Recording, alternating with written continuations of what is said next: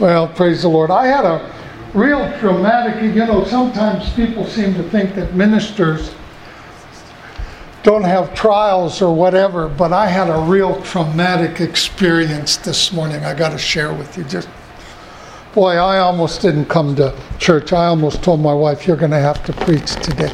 I like to wear vests, and I like to wear them because I think they're dressy and they look nice.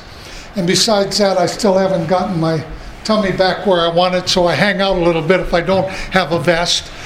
But I went to put this vest on. Jerry, this thing doesn't have any pockets. Huh, no pockets at all. I'm getting rid of this one. I mean, that's you can't stick your finger in it or put a mint in it or nothing. That's a terrible way to start out the day, isn't it? If you have your Bible, turn with me to 2 Kings chapter 5. 2 Kings chapter 5. 2 Kings chapter 5 um, was actually one book with First Kings, and it was a sequel to First and Second Samuel. And believe it or not, the book of Kings is about kings. That's what it's about. It's interesting. And several weeks ago, we started a character study of seven people who through their interaction with others, ultimately led to the commander of the Syrian forces, who was at that time the archenemy of Israel, being healed of leprosy, and the name of the God of Israel being spread to the Syrian nation. And uh, the Apostle Paul tells us in 1 Corinthians 10 that the stories in the Old Testament were written there so that we could learn lessons from them and so that we could be admonished not to do things in our life. Um, understand the Bible really is divided. We have the Old and the New Testament. And uh, if you're reading the Bible uh, as a Christian, uh, you want to read all of it, but understand the Old Testament or the Old Covenant is about is the history of mankind and the Jewish nation and it's also prophecies concerning, thank you, because I was getting warm. Um, it's also prophecies of the, of the coming Messiah. And then you have the Gospels Matthew, Mark, Luke, and John.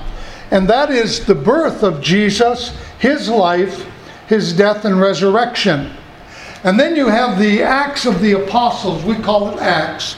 And that is the birth of the church and what the early church leadership went through in starting of that early church. And then you have Romans through Jude, which is a retrospect, or, you know, we've always said hindsight is better than, than foresight, and hopefully we learn from that. Well, Romans through Jude is actually a look at what Jesus' life, death, and resurrection meant for us as Christians. That's what it's all about. It's explaining when Jesus said, It is finished, he was talking about more than just his physical death. And then you have the book of Revelation, which is eschatology, which is a real big word and makes you sound intelligent. It just simply means end time events. And as a child of God, although I want to encourage you to read the Bible, uh, really, fo- really make sure that you take and read from actually Acts through uh, Jude, because it will share with you who you are in Christ and what you have. And it will give you confidence in who you are as a Christian. You know, um, I use my wife a lot as a, an example, but uh, that's when I first met my wife and got to dating her. Uh, I was a little hesitant. She'll tell you I wasn't. She'll tell you I was cocky, but I wasn't. That was just hidden confidence. But I was, I was a little tentative. I mean, here's this good-looking woman. I mean, we're talking 110 pounds, hair down the middle of her back, green eyes. I mean, She's a knockout. She still is today, but boy, back then, I mean, and so I was tentative. But the more I got to know her, the more confidence I gained. Until finally, when she asked me to marry her, I said, fine, we'll get married. And I, no, I'm serious. She did ask me to marry her. And um, I said, fine. Well, it's that way in the Lord. When I first came to know the Lord, I was on shaky ground. There was a lot of things I put up with that I didn't know I had I didn't have to put up with. There was a lot of things I I didn't know I had. Well, let me put it to you this way. Let's supposing that you went to work for a large company. And the company had all these wonderful benefits, but you'd never read them. And so one weekend you're out playing with your kids and you break your leg. And so you go to the emergency room and they set it. And before you leave, they say, You don't have insurance. We need you to write us a check for $1,500. And so you do, and you come to work on Monday morning, and your coworkers say, Wow, what happened to you? Well, I broke my leg. Well, is it all right? Yeah, it's all right. But you want to know the worst thing was? I had to pay $1,500 just to get out of the hospital. And they say to you, What's the matter with you? Our company has insurance. If you'd have just told them who you worked for, the insurance would have covered it. You'd have been all right. Well, it's that way in the Lord. As you began to read the Bible, as you began to see the wonderful things that God has for you, then all of a sudden you began to gain confidence. And even when non Christian people, non believers, will come to you, you can have confidence in your answer to them. Why? Well, because you know who you are and what God has done for you. Well, Second, uh, Second Kings chapter five. Um, it's a story, like we said, about seven people. And the first person we met several weeks ago was a servant girl who was taken on a raid. The Syrian army would go into uh, the land of Israel and would take raids. And so here she was, a young girl. The Bible says young, and in the Hebrew, that meant probably a young teenage girl. She was taken captive, and in that split moment, her whole life was changed. Her life as she knew it, any dreams she might have had of marriage probably went out the window, and anything she might have dreamed of becoming probably was, was just boom, that was it. And she was working for the commander of the Syrian army, a fellow by the name of Naaman. But Naaman had cancer. And so nobody would have blamed this servant girl if she had thought in her heart, well, it serves you right. You can suffer. You've made me suffer. And the question I asked, but the Bible says, and yet she went to Naaman's wife and she said, If only my master were with the prophet who is in Samaria, he would heal him of his leprosy. Now, nobody in the natural would ever blame her for keeping her mouth shut, and yet she didn't. And so the question I asked was how do you treat someone who has injured or wronged you and someone you love? And we found out in the Bible, because as Christians, if we're going to say we're Christians, then our answers need to be from the Word of God. If we preach anything else, then there's an issue there. We need to preach what the Word of God says. And we found out the first thing is we need to learn to forgive. The Bible is very, very plain. If we don't forgive, God doesn't forgive us. And forgiveness is a choice. It's not a gooey, yucky feeling. It's not, it's a choice that we make in our mind that we no longer, we choose not to hold an offense against an individual or a group. And you know, oftentimes um, we save stamps. You know, many years ago, they used to get green stamps, I think, and gold bond stamps, and people would save them and put them in a book, and then you could redeem them. But and then one day you would redeem them. You know, lots of times we do that in our marriage or with our friends. We have somebody who has injured us or continually wrongs us. We don't say anything and we don't say anything. Maybe that spouse of ours does that. And we don't say anything and any or anything. And then one day boom they say something and we just explode all over them. And they're standing there looking like a deer looking in the headlights going what did i say? What did i do? But see that's brought on by lack of forgiveness. And it's a choice that we have to choose to make, and it's really only possible through Christ. The natural man, he's not made to forgive. And then finally, we also learned Jesus said that we're to love our enemies and pray for those who persecute you. It didn't say you have to like what your enemy does, but it says to love your enemy and pray for those that persecute you. And praying for those that persecute you is not licensed to say, God, sig them. You, that's not the way you pray for someone who persecutes you, okay? It's not God, get them. Okay, that doesn't work. And so that first person we learned. Then the second person was Naaman's wife. The servant girl went to Naaman's wife, and the Bible doesn't tell us much about her, but I believe she was a woman of prominence and she was very intelligent, giving Naaman's position. I mean, here he was the commander of the Syrian army. That was the largest army of that time.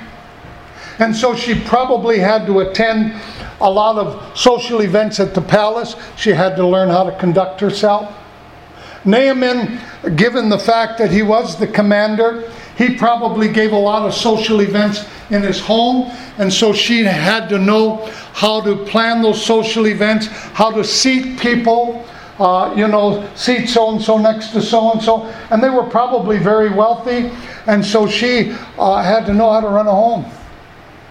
And so she was a pretty sharp cookie. I really believe that. And so one day the servant girl comes to her and says, If only my master were with the prophet who is in Samaria, he would heal him of his leprosy. And the second question I asked is So, how do you deal with someone's input who approaches you with a solution to a problem you're having when that individual doesn't have the education you have? Or maybe they don't have the experiences that you've had. Or maybe they haven't acquired the financial independence that you've had, or they haven't made it yet in business or in life, or they aren't your age. How do you deal with that? You know, many years ago, there was a manufacturing company in Belgium who wanted to start a manufacturing company in the United States and they approached me to do it. They said, Would you set up this company for this company in Belgium?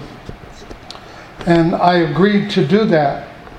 And so uh, we began to set up the company and the workforce, and it was outside of the town called Boulder.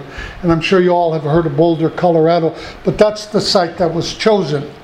And what we built was we built emergency egress systems. In other words, emerg- uh, um, fire escapes, but they were made out of airplane grade aluminum.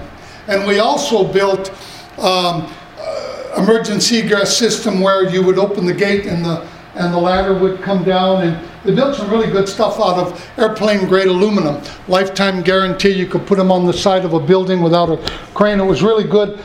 And as i began to hire the people uh, I began to pray, God, what do you want me to do? I've never set up a company. I've run them, but I've never set them up. And so the workforce in, in Boulder, that state run Workforce One, I think, is that what they call it here in Montana?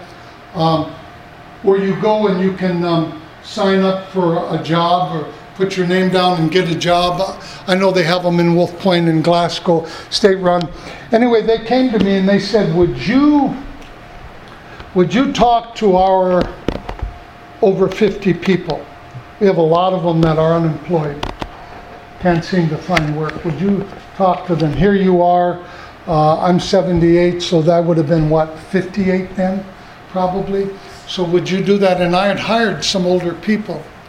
And one of the things that amazed me was uh, I remember one gentleman in particular, he was in his uh, late 50s. And he stood up and he said, he couldn't get a job. And I said, why? And he said, because I ain't going to work for none, no youngster that doesn't know what in the world he's doing. And I mean, so how do you deal with that? As a Christian, how do you deal with when somebody comes to you and you've got a problem? How do you deal with that? And so, you know, this young girl could be trying to lay a trap for Naaman to get him back into Israel. Naaman's wife could have said, We've tried every surgeon and doctor, physician in Syria. He's not healed. Who do you think you are? And I took you to James chapter 4. It says, God resists the proud but gives grace to the humble. One of the attributes of a proud person is they're unteachable. A proud person thinks they're better, they don't listen. One of the traits of a humble person is they are teachable. They're very teachable. And the word grace is charis in the Greek, and it has several meanings, but they all point to the same thing. It means undeserving benefit, undeserving favor, joy, gift, God's willingness to use his power on our behalf. And it all points to one thing is that God is willing God so desires that you be a participant of all that Jesus paid for when he died on the cross. We have scripture after scripture. We have Matthew that says, Jesus said, I give you the keys to the kingdom. Do you ever think about that? I give you the keys to the kingdom. He didn't say, you can have what's behind door number one or door number three, but you can't have door number two. You can't have that, Jerry. No, you wear short sleeve shirts. I'm going to give that to Owen. He wears long sleeves. He doesn't do that. He said, I'll give you the keys to the kingdom. You can have it all. Um, Matthew, Jesus talking in Matthew chapter 7, he said, If you as parents know how to give your kids good things, how much more does your heavenly Father know how to give you good things? God so desires through His grace to give us all the things that Jesus paid for. Romans tells us, He who did not spare even His own Son, but gave Him up on our behalf. Is it possible that having give up a son, he would not give us everything else? 1 Peter 2 Grace and peace be multiplied to you through the knowledge of our Lord Jesus Christ, who has given us all things. A L L. But you know what? We have to be open and receptive to that. And so,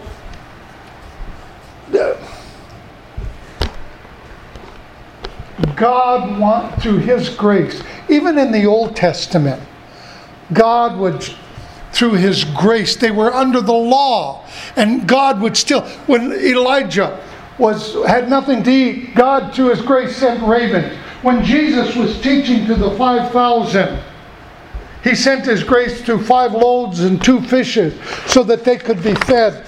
And God wants you to receive everything that He has for you. So when someone approaches us, how can we know? Well, we learn. Does it line up with God's Word? If it doesn't, it's not of God. Does it bring peace? We learn Jesus is the Prince of Peace. And the Holy Spirit's the comforter. You know, before we get saved, when we get that gut feeling, we call it uh, intuition or a gut feeling. Guys don't like the word intuition. We call it, it's a gut feeling. You know, when women say it's intuition. I don't, you know. But the bottom line is, when you're born again, the Bible says the Holy Spirit comes and lives inside of you. And you know what? If you're spending any time in prayer and reading the Bible, the Holy Spirit's going to come along and He's going to make you feel ill at ease about things. Why? Because God doesn't want you to take the wrong path. God does. God, you cannot understand how much God will go through to try to keep you from going to the wrong path. And then finally, ask discerning of spirits. Well, let's go on to today's lesson. Don't worry, I won't. I won't keep you past two o'clock. Um, uh, second, Jerry, you're not smiling. That bothers me. Second Kings chapter five. So then, verse 3 So then the servant girl said to her mistress, If only my master were with the prophet who is in Samaria, he would heal him of his leprosy. So the woman goes tells Naaman. And Naaman went in and told his master, saying, Thus and thus said the girl who is from the land of Israel. Now we're going to run into two kings. a pair of kings.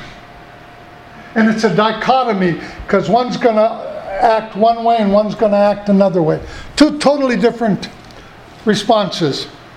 Then the king of Syria, and his name was Ben Hadad. Go now, and I will send a letter to the king of Israel. And so Naaman departed and took with him ten talents of silver, six thousand shekels of gold, ten changes of clothes. And then he brought the letter to the king of Israel, which said, Now be advised when this letter comes to you that I have sent Naaman my servant to you, that you may heal him of his leprosy. I'm going to stop right there and ask you a question. So, how do you respond to somebody in need? Who you see is in need and they come to you for help? Or you can't help them, but you know somebody who can, but they're your enemy. Or you don't like them. Or they've mistreated you or cheated you in a, in a, a dealing you had. Or they've made fun of you because you're a Christian. How do you deal with that? You know what it boils down to? How much do we love God and how much do we love people? That's what it boils down to. And there's a difference between love versus like. We don't have to, I can tell you right now, there's times that I've done things, and I'm sure this is going to surprise you. I know it's going to surprise my wife after 50 years, but there's things I've done that God hasn't liked or my wife hasn't liked. I know that's a shock to you, but I'm not perfect. There's things that we do that God doesn't like. Not because He's this ogre that stands in heaven not wanting us to do anything, but because He knows it's injurious to us in some way. But He still loves us. He still loves us. And it boils down to how much do you love people? Do you love people as much as Christ loves you? If you look at John 17, verse 23, the Bible tells us, and just write this down, that Jesus, in his own words, said this God, let people know that you love them as much as you love me. And the first time I read that, I sat and cried. Why would God love Owen Childers? Why would Jesus love me that much? Why? but He does. That you love people as much as you love me. When we as Christians, now let me explain Christian because over the years I've had a lot of people tell me they're Christians, and when I ask them why, I ask them what, when someone tells me I'm a Christian, you know, the first thing I ask them is, What's your definition of a Christian? Let me tell you what the Bible's definition is. How many of you know Romans 10 9 and 10? If you don't know it, you, you really need to. Go there real quickly. Hadn't planned on it, but, but go there real quickly. This is the Bible's definition of a Christian. Romans 10 9 and 10.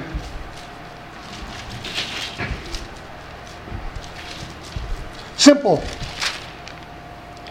Four, if you will attend church at least eight months out of the year, and you. That isn't what it says?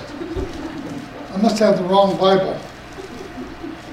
If you shall believe in your heart that God has raised Jesus from the dead, and confess with your mouth that Jesus is Lord, you shall be saved. For with the heart man believes unto righteousness, with the mouth confession is. That's all it is and you say, God, forgive me for my sin. That's all it takes. That's it. So when we as Christians, when we operate from the Spirit that dwells within us, John, the book of the Gospel of John tells us and elsewhere that when you become born again, born of God, born of the Spirit, of God. The Holy Spirit comes and resides inside of you, He lives inside of you. Whether you like it or not, He's there. When you're saying words you shouldn't say, He doesn't leave and then come back. When you go someplace, you shouldn't go, He doesn't leave you and then come. No, He lives inside of you. And when we as Christians are operating from the Spirit that dwells within us, we're operating in God's love. That love that sent His Son to die on the cross. See, that which lives inside of us is called the Holy Spirit or the Spirit of God. Well, brother, you know, I'd help out so and so and such and such, but you don't know what they've done to me. Or, well, you don't know what they're like. I mean, they cheat. I had a man come to me here a couple of years back, and he went to a very good sized church. And he was upset, and he said, You don't know it, but he named a person. And I knew this person. And he said, How can they sing in church? What's the matter with them? Why, I know what they've done. And how can they pray? And I mean, he was upset. And it so totally possessed him. And I said to him, I said, Well, let me ask you a question. Whose church is that? What do you mean? I said, Well, whose church is it? Is it yours? Is it the denominations or is it God's? Well, it's God's. I said, Then why don't you let God decide whether He accepts his singing or not? Why don't you let God decide whether or not He accepts his prayers? That's none of your business. But you know what I can tell you? You're so obsessed with what's going on over there that the devil's got you. God couldn't talk to you if he wanted to.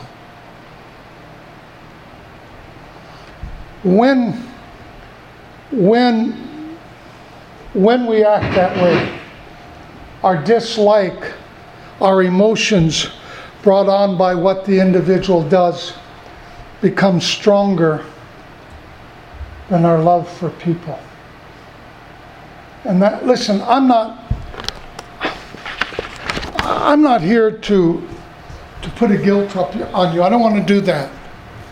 But I want to free you up so that you can walk in the freedom of God. I mean, it is so freeing to be led by the Spirit and just to forgive and to trust God. Did you know that everything in the Bible, I told you this several weeks ago, but it's so important. All the instructions in the Bible are not because God doesn't want us to have fun. All the instructions in the Bible are not so that we become prudes. That's not what they're there for. They're there so that we close the ability of Satan to have access to our life. And number two, so that we as Christians bring glory to God. In other words, people look at us and say, wow, I want what they've got and it leads people to Christ. And thirdly, when we obey the um, the instructions of God, did you know that it positions us to receive the good things of God? It does.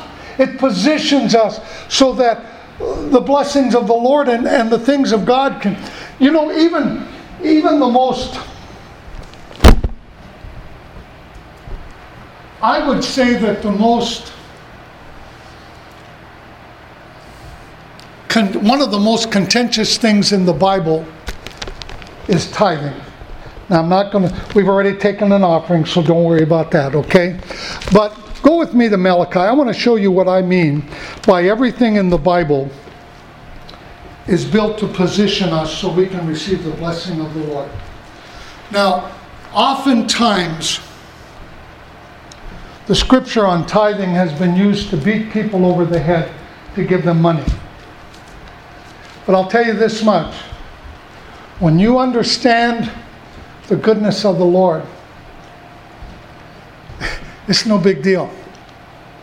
I, I don't want this to sound like, wow, look at me, but our children and our grandchildren laugh at this. I love my wife. If you haven't figured that out already, I love her. There's just something about that woman. And you know what? I'd be hard pressed, Jerry, to tell her no. I don't think she. Matter of fact, we were in a big store in Dallas, Texas, and my wife was shopping. And she wanted, what was it you wanted to get a purse or something at that Sam Moon store? And ladies, if you've never seen Sam Moon, go online. Whoa, and you're going to hate me for that one. but anyway, she was shopping and she wanted to buy some, and I said, Well, honey, go ahead. And some elderly woman comes down the aisle pushing a cart, and she looks at my wife and she said, I'll bet he never tells you no, does he? I mean, you know, she didn't even know us. But God's that way. He doesn't want to beat you over the head with this stuff. Look at look at Malachi. Will a man rob God? Yet you have robbed me, but you say, In what way have we robbed you? In tithes and offerings you are cursed with a curse. See that, brother? If you don't pay tithes, you're cursed with a curse. Well, you are, but it's not God beating you over the head. Let me share with you what I mean. Go with me to Deuteronomy chapter 30.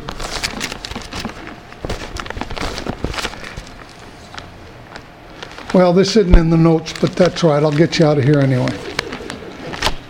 Look at Deuteronomy chapter 30, verse 15. See that I have set before you life and good, death and evil. Verse 19. I call heaven and earth as witness today against you. I have set before you life and death, blessing and cursing.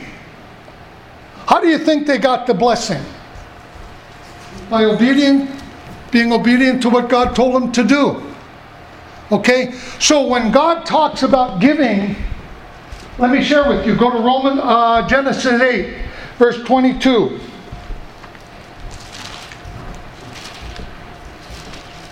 8:22. One of my favorite scriptures. While the earth remains, seed time and harvest. Say that. Seed time and harvest, please. Seed time and harvest. Okay, in other words, and Jesus said to us, Given it shall be given unto you, good measure, pressed down, shaken together, and running over. The reason he's trying to get you to give is so that you open the door so he can give back to you the harvest. It's not because he wants to beat you over the head with it. He's trying to position you so that he can give back to you. If you don't give, he can't give back to you. Dennis, you're a farmer. If you don't plant any seeds, what kind of harvest are you going to have? You're not going to have one. That's the point. The things of God, church, the, the, the things of God are given to us. Let's read the rest of Malachi. Bring all the tithes into the storehouse that there may be food in my house, and try me now in this. In other words, God's saying, okay, I'm giving you some instruction here seed time and harvest. Try me, prove me, see if I'm not God. See if I won't do what I say I do, says the Lord of hosts. For if you go to church once a week, and if you go ahead, no, I will open for you the windows of heaven and pour out for you such a blessing that there will not be room enough to receive it, and I will rebuke the devourer for your sake. That's the only place in the Bible where I know God says, I will rebuke the devourer for your sake. You know why? See, that's the point. And I'm not trying to put on you condemnation when I say, How much do you love people? What do you do when someone's got a need and you could meet it? But the only person you know that could really help them is someone you don't like. They may be from a different denomination. And you're going, Well, you know, let God handle it.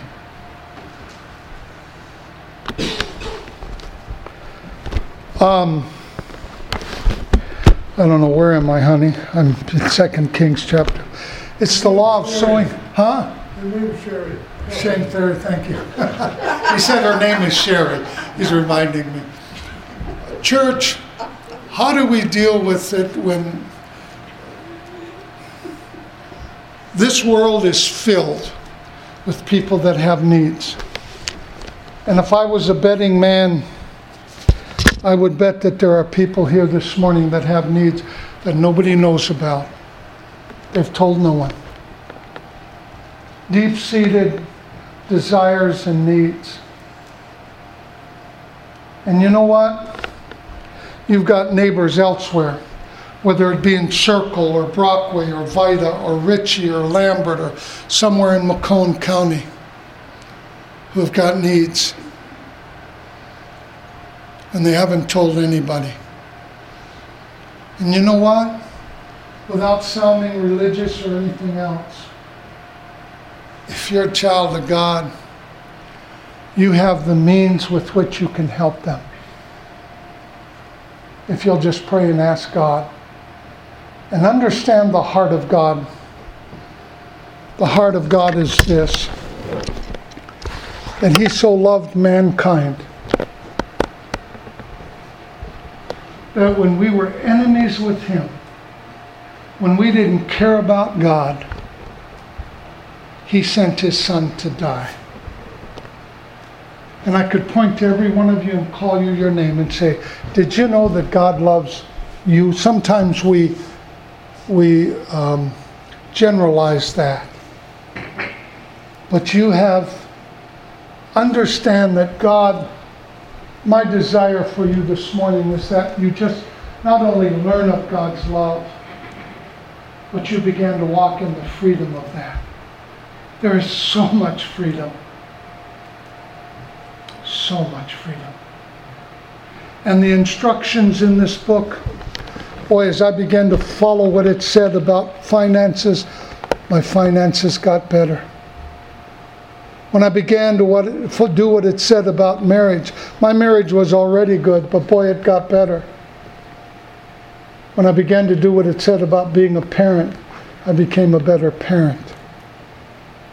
When I began to do what it said about when I worked on a job, I began to get better and better jobs.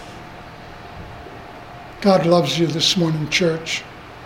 I, I can't, I can't tell you enough how much He wants you to receive the good things that He has for you. Let's pray. Lord, I bless you this morning. And you know, I thank you for your goodness. I even thank you for that story of that king who just loved his commander so much. Just said, Yeah, here, let me send a letter. Huh, you didn't send a letter, you sent your son. And this morning, as we sit here, Lord, let your love, your goodness, your grace minister to every heart that's here. Every heart that's here. In Jesus' name. Amen. Gary, would you come on up and would you do that song, Thou Art Worthy. Would you mind doing that? Mara, if you'd join him. Would you stand with me in closing?